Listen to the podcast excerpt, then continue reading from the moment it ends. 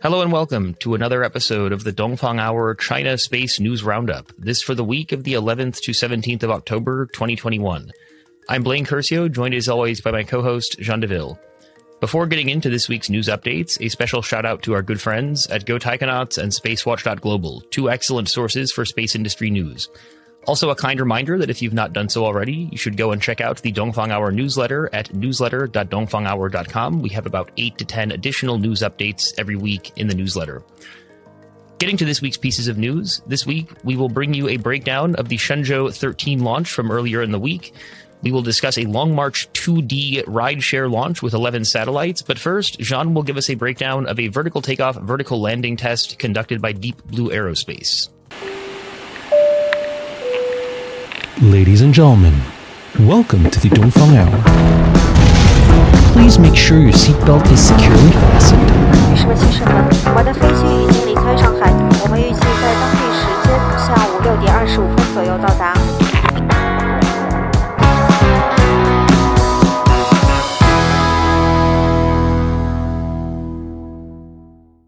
So, Jean, one of my favorite abbreviations for a Chinese commercial space company name, DBA. What are they doing over in Shaanxi province? So a lot of stuff to report over the past few days. Deep Blue Aerospace completed a 100 meter level vertical takeoff, vertical landing test of its Nebula M rocket on Wednesday, October the 13th. And this can really be seen as a striking sign of the fast-paced R&D that's going on at DBA. And if you've been watching Dongfang Hour for a while, you may remember that we reported that DBA had done a wet dress rehearsal of their Nebula M test rocket in December 2020. And after that, a first static fire test in mid-July this year, followed by a meter level hop at the end of uh, the same month. And now we are at a hundred meter level hop in mid-October. And that's really some amazing progress in just 10 months and also in stark contrast with the only other Chinese commercial launch company that has done that, uh, which is Linkspace. But those guys did it over a period of five years between 2014 and 2019. And that's before going very quiet and stealthy over the past two years. Now, as a quick reminder to our listeners on the Nebula M rocket that was just tested a couple of days ago, the Nebula M is a very small single stage rocket prototype that's meant to be a vertical takeoff, vertical landing demonstrator, and it is equipped with a single Leiting 5 engine, which is a Kerolox engine that uses an electrical pump to feed the propellants into the combustion chamber. And this is a definite advantage for VTVL, especially in a single engine architecture, because according to DBA, this enables uh, them to throttle the engine significantly, notably during the landing process. Now, I expect DBA probably to be performing many more of such hops over the coming months, and that's because they probably want to gather as much data as possible on the vertical takeoff, vertical landing process to optimize the flight control systems during the vertical landing. And that's because vertical landing is really a very tricky thing to do. And I think that the vertical takeoff, vertical landing that took place on Wednesday is a perfect illustration of that. Because while it is undeniable that the test was a success, you can also observe that the landing process was not as smooth as it could have been and that more work needs to be done during the final few seconds of flight to guarantee a soft touchdown. Now, a quick reminder of Deep Blue Aerospace's upcoming rocket family and what it consists in. We have first and foremost an expendable Kerolox small lift rocket that's able to put 500 kilograms of payload into sun synchronous orbit, and this rocket is called the Nebula 1. Then we have a much larger medium lift rocket that's reusable, that's, that's also a Kerolox rocket, that's called the Nebula 2, and that will be able to put 4.5 tons into low Earth orbit. Now, having said that, I think that DBA is still a long way from actually being able to commercialize any of the launch services from these launch vehicles. And that's because when you look at the, you know, the state of advancement of DBA today, they have not performed uh, a suborbital or orbital test just yet. And the Leiting 5 engine that was used in the Nebula M rocket a couple of days ago, well, this engine is not even the one that will be powering the Nebula 2 rockets. Uh, that's much larger. That needs, you know, heavier thrust engines. And for that, DBA is developing another engine called the Leiting 20, which is a 20 ton thrust class uh, Kerolox engine. And so um, they're still to a very large extent in the R&D phase, but they are definitely moving very fast. So that really not taking any credit away from them for that. And the last thing that I want to say also is that um, you know they've they've really put together a very solid team over the past few months and years. I think that the CEO is a former CTO of Landspace, I believe, and they've also started to collaborate with the former chief engineer of the crewed space program in China called Huang Chunping. And more generally, also I want to add that they're one of the most open Chinese commercial launch companies. Um, I know that they, they, communicate a lot. We get articles, we get videos of what they are doing. So really kudos to DBA for doing that. And hopefully that will really become a common practice in the entire Chinese commercial space sector. Um, so very cool stuff from DBA this week. Blaine, you have any thoughts on that or anything else to, to add? Definitely. So just a very small point to uh, to add to your one of your last comments. I, I believe the CEO of uh, DBA comes from OneSpace. I think the former Landspace oh. CTO Kang Yonglai is over at uh, at Space Pioneer or Tianbing mm. Aerospace. I think, although I we can double check on that. Um, so just to unpack a little bit more the VTVL launch and, and I guess more specifically the area of China where the launch took place.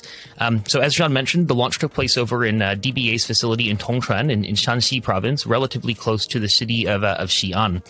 And these two cities, Tongchuan and Xi'an, they have, uh, over the past handful of years, developed into one of the premier commercial space industry clusters in China. And so, just to review a little bit, uh, so Xi'an, for a very long time, has been a center of the Chinese space sector, in particular the launch sector, with the city having previously earned the nickname of the hometown of Chinese aerospace propulsion, or Zhongguo Hangtian Dongli Zhexiang.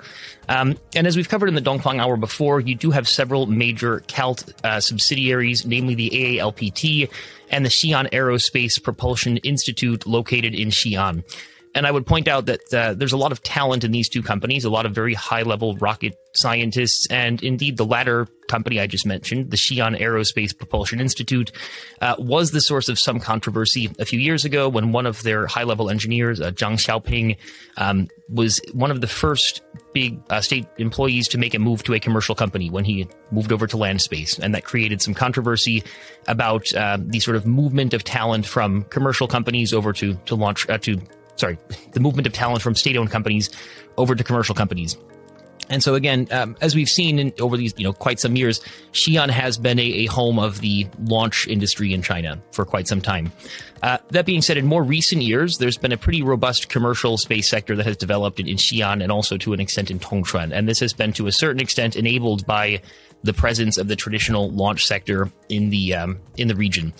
And so, in addition to Deep Blue Aerospace, which has some facilities in uh, in Tongchuan, we've also seen commercial launch companies Landspace, S Motor, OneSpace, and others establish R and D facilities in the area. And I think it's safe to say that Xi'an and Tongchuan are probably home to the second largest agglomeration of rocket industry talent in China, behind only the Huojianjie or the Rocket Street area of Yizhuang in, in Beijing. Um, and so I would also point out that the Xi'an and, Tongchuan area have seen in recent years a development of a kind of SAR Earth observation cluster. So we've talked about SAR a little bit on the Dongfang Hour before, synthetic aperture radar satellites, basically satellites that use radar to take photos of the Earth.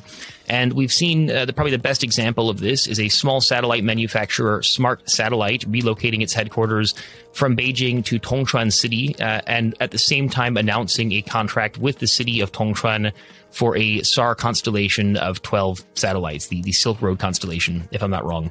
And so again, we're seeing, in addition to the launch sector, a an Earth observation and particularly a SAR Earth observation sector developing in Xi'an and in Tongchuan in, in Shaanxi province.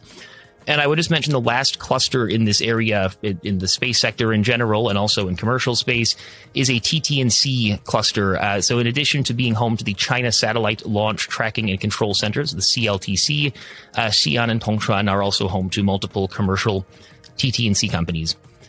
And I would uh, point out that most of these commercial space initiatives, or many of them, are clustered around the Xi'an Civil Aerospace Industrial Base, which is a major project that became a national 5A level industrial base in April of 2021, which is noteworthy because it made this industrial base the only national level economic and technological development zone focused on the aerospace industry. It is one of the larger aerospace and space focused uh, economic development zones in China. And a recent report from CGTN noted that, I quote, the industrial park has actively brought in new pilot projects to forge an aerospace industrial cluster, which incorporates commercial satellite systems, rocket development, and the commercial use of satellites. And so just a last anecdote on the Xi'an National Aerospace Industrial Base. We did see an interesting article in March of 2020 about a 100 million US dollar bond issuance from the Xi'an Aerospace High Tech Industry Development Fund, which is a fund that is ultimately owned by the Xi'an municipal government. And the bond issuance is interesting for a couple of reasons. So first, it was led by Davis Polk, which as far as I know is a Western financial institution. Um, and then it's also interesting because it gives us a little bit of insight into how these different sort of development funds are being financed. So apparently you have a fairly traditional $100 million bond offering at 6.5% coupon per year expiring in 2023. And um, this is how they raise money to finance these commercial space companies in some instances. So, again, a lot of interesting things going on over in, uh, in Xi'an and, and to an extent Tongchuan. And just to close out on, on the, this topic, so we do also have a handful of specific space initiatives in the city of Tongchuan. So this includes the city's detailed plan for the aerospace city area of Tongchuan High Tech Industrial Development Zone, as well as the Tongchuan Commercial Aerospace Industry Development Plan. And uh, there was, there is indeed being developed a smart rocket, a smart commercial solid rocket assembly center in Tongchuan, uh, which has a total investment of 1 billion RMB or around 140 million US dollars. So, just to sum up, I think it's very safe to say that moving forward, we're going to see a continued increase in commercial space activity in the kind of Xi'an and Tongchuan region, and we are likely to see this area develop into one of the top, say, three or five, probably more like five, uh, space industry clusters in, in China over the coming handful of years. So, definitely exciting stuff from uh, from Deep Blue Aerospace and uh, and from Shaanxi Province more uh, more generally. So, uh, Jean, unless you have anything else to add on uh, Deep Blue Aerospace, do you want to take us into uh, into Shenzhou 13? Absolutely. I think that was the other very big news of the week. We saw the successful launch of the Shenzhou 13 crew mission to the Chinese space station on the evening of Friday, the 15th of October. Or actually, if you're looking at Beijing time, we're talking about early morning on Saturday, the 16th. We saw Long March 2F liftoff from the Jiuquan Satellite Launch Center in North China, putting a Shenzhou spacecraft carrying three taikonauts into orbit. And the three taikonauts of the Shenzhou 13 mission were uh, Zhai Zhigang, Wang Yaping, and Ye Guangfu, who were actually the backup crew of the previous mission, the Shenzhou 12, which wrapped up in September, so just barely a month ago. And for two of the three taikonauts of Shenzhou 13, this actually represents a second flight into space for them. And so just to go through the three members of the crew, we have firstly Zhai Zhigang, who is the oldest taikonaut and also the commander of this mission. And he was the first Chinese to ever perform a spacewalk during the Shenzhou 7 mission in 2008. And he was also the person that was in the famous picture shot during the very first spacewalk during Shenzhou 7, where you could see a taikonaut waving a Chinese flag. The second taikonaut is Wang Yaping. She's the first woman to board the Tianhe core module, and Shenzhou 13, as mentioned, also represents her second flight. She was part of the Shenzhou 10 crew in 2013, and she's notably remembered for having performed a live broadcast of a physics lesson to Chinese lower school students that was uh, at the time extremely popular. And the last taikonaut is Ye Guangfu, and this will represent the first flight into space for him. He's barely 41 years old. And a fun fact on Ye Guangfu, he was actually the taikonaut that was selected in 2016 and sent to Sardinia to train with ESA astronauts in 2016. And he was also part of the 16 taikonauts that trained with two ESA astronauts in China in 2017. So it is possible that Ye Guangfu will play some role at some point in a future ESA astronaut stay in the Chinese space station after 2022, if that ever happens. Now, back to the Shenzhou 13. The Shenzhou 13 uh, spacecraft docked six and a half hours after liftoff, kicking off the six month stay of the Shenzhou 13 crew. And this will represent the longest consecutive stay ever for the Chinese, breaking the records of three months established one month earlier by the Shenzhou 12 mission.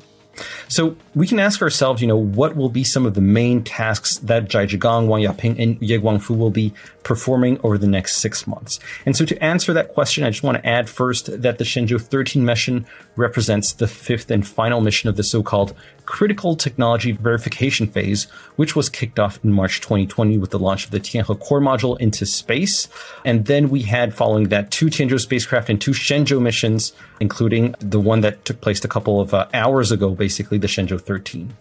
And the objective of all of these missions basically is to validate the performance of the Tianhe 1 core module from all aspects. You know, the life support systems, the guidance, navigation, and control, uh, the refueling, the docking, the power supply, um, also the communication systems, just you name it.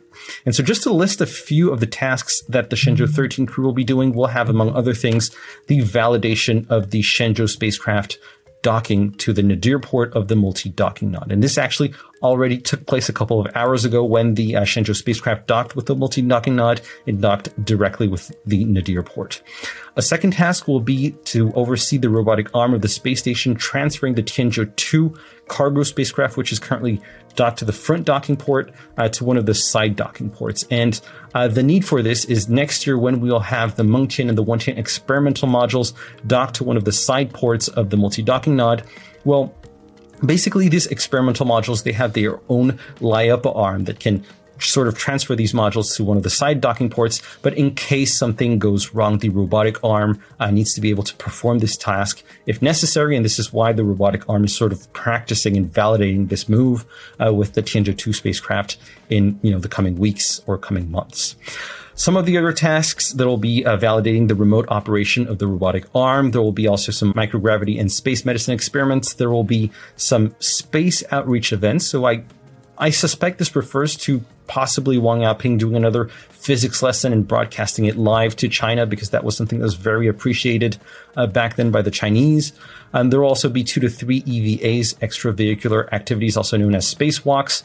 And finally, it will just be overall Shenzhou 13 will be validating the concept of having Chinese uh, astronauts, taikonauts, stay in the Chinese space station for six months straight. Because while this is a routine on the ISS, this is really the first time, as mentioned previously, for the Chinese. And so they really need to validate this because this will be the standard duration for all future uh, Shenzhou missions to the Chinese space station.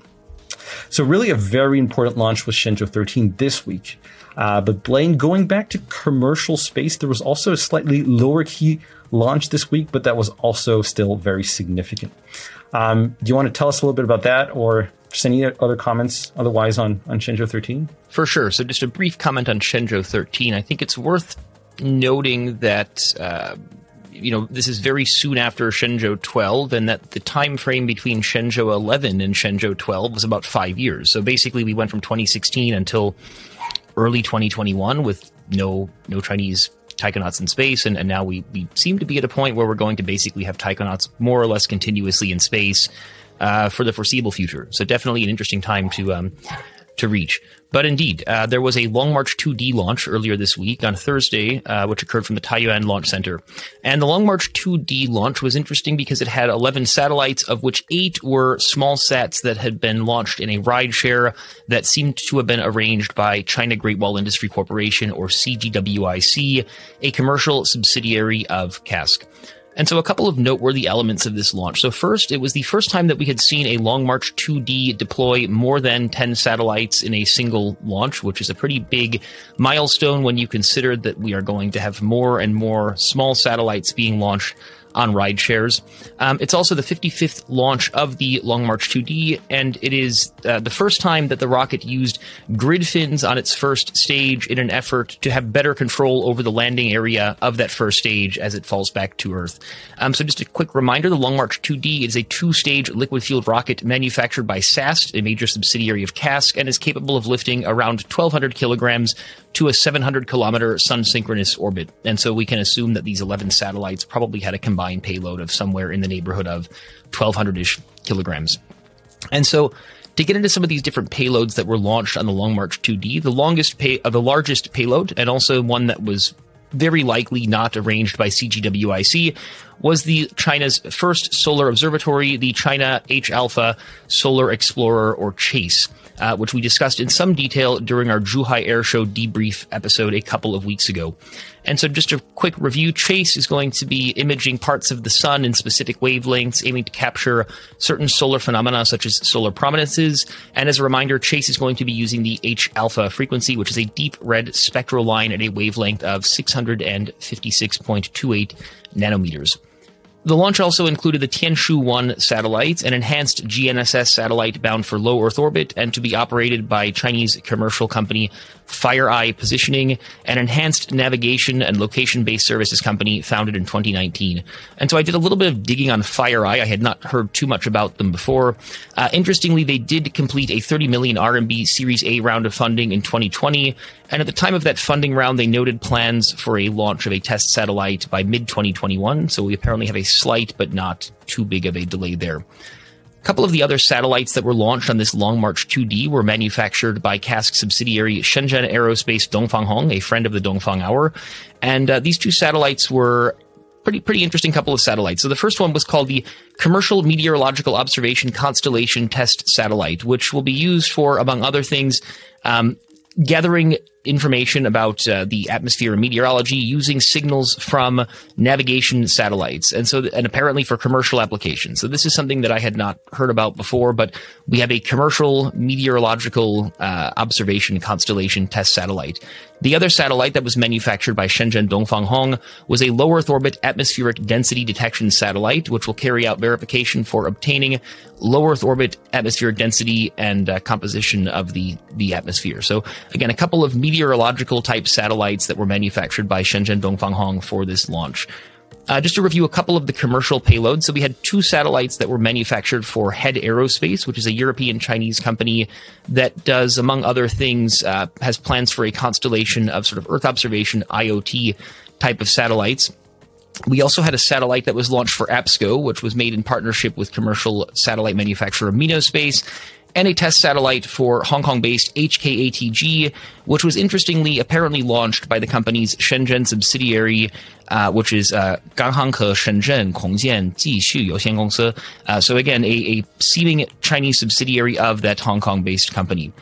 Uh, so a couple of final points of note about this launch. So unsurprisingly, we saw an announcement from commercial TT&C company, Satellite Herd, that they had provided TT&C services for six of the satellites, including two of the head aerospace satellites. And just a short reminder, Satellite Herd and TT&C more generally, this is a service whereby a company that has some antennas on the ground would help a satellite operator to track its satellite during the launch to communicate it as it's being deployed to communicate with it as it is being deployed, um, and then to to maintain connectivity with the satellite as it's in orbit. So again, as is becoming quite routine now in these commercial launches, we did see that Satellite Herd is providing the TT&C services for most of the commercial satellites.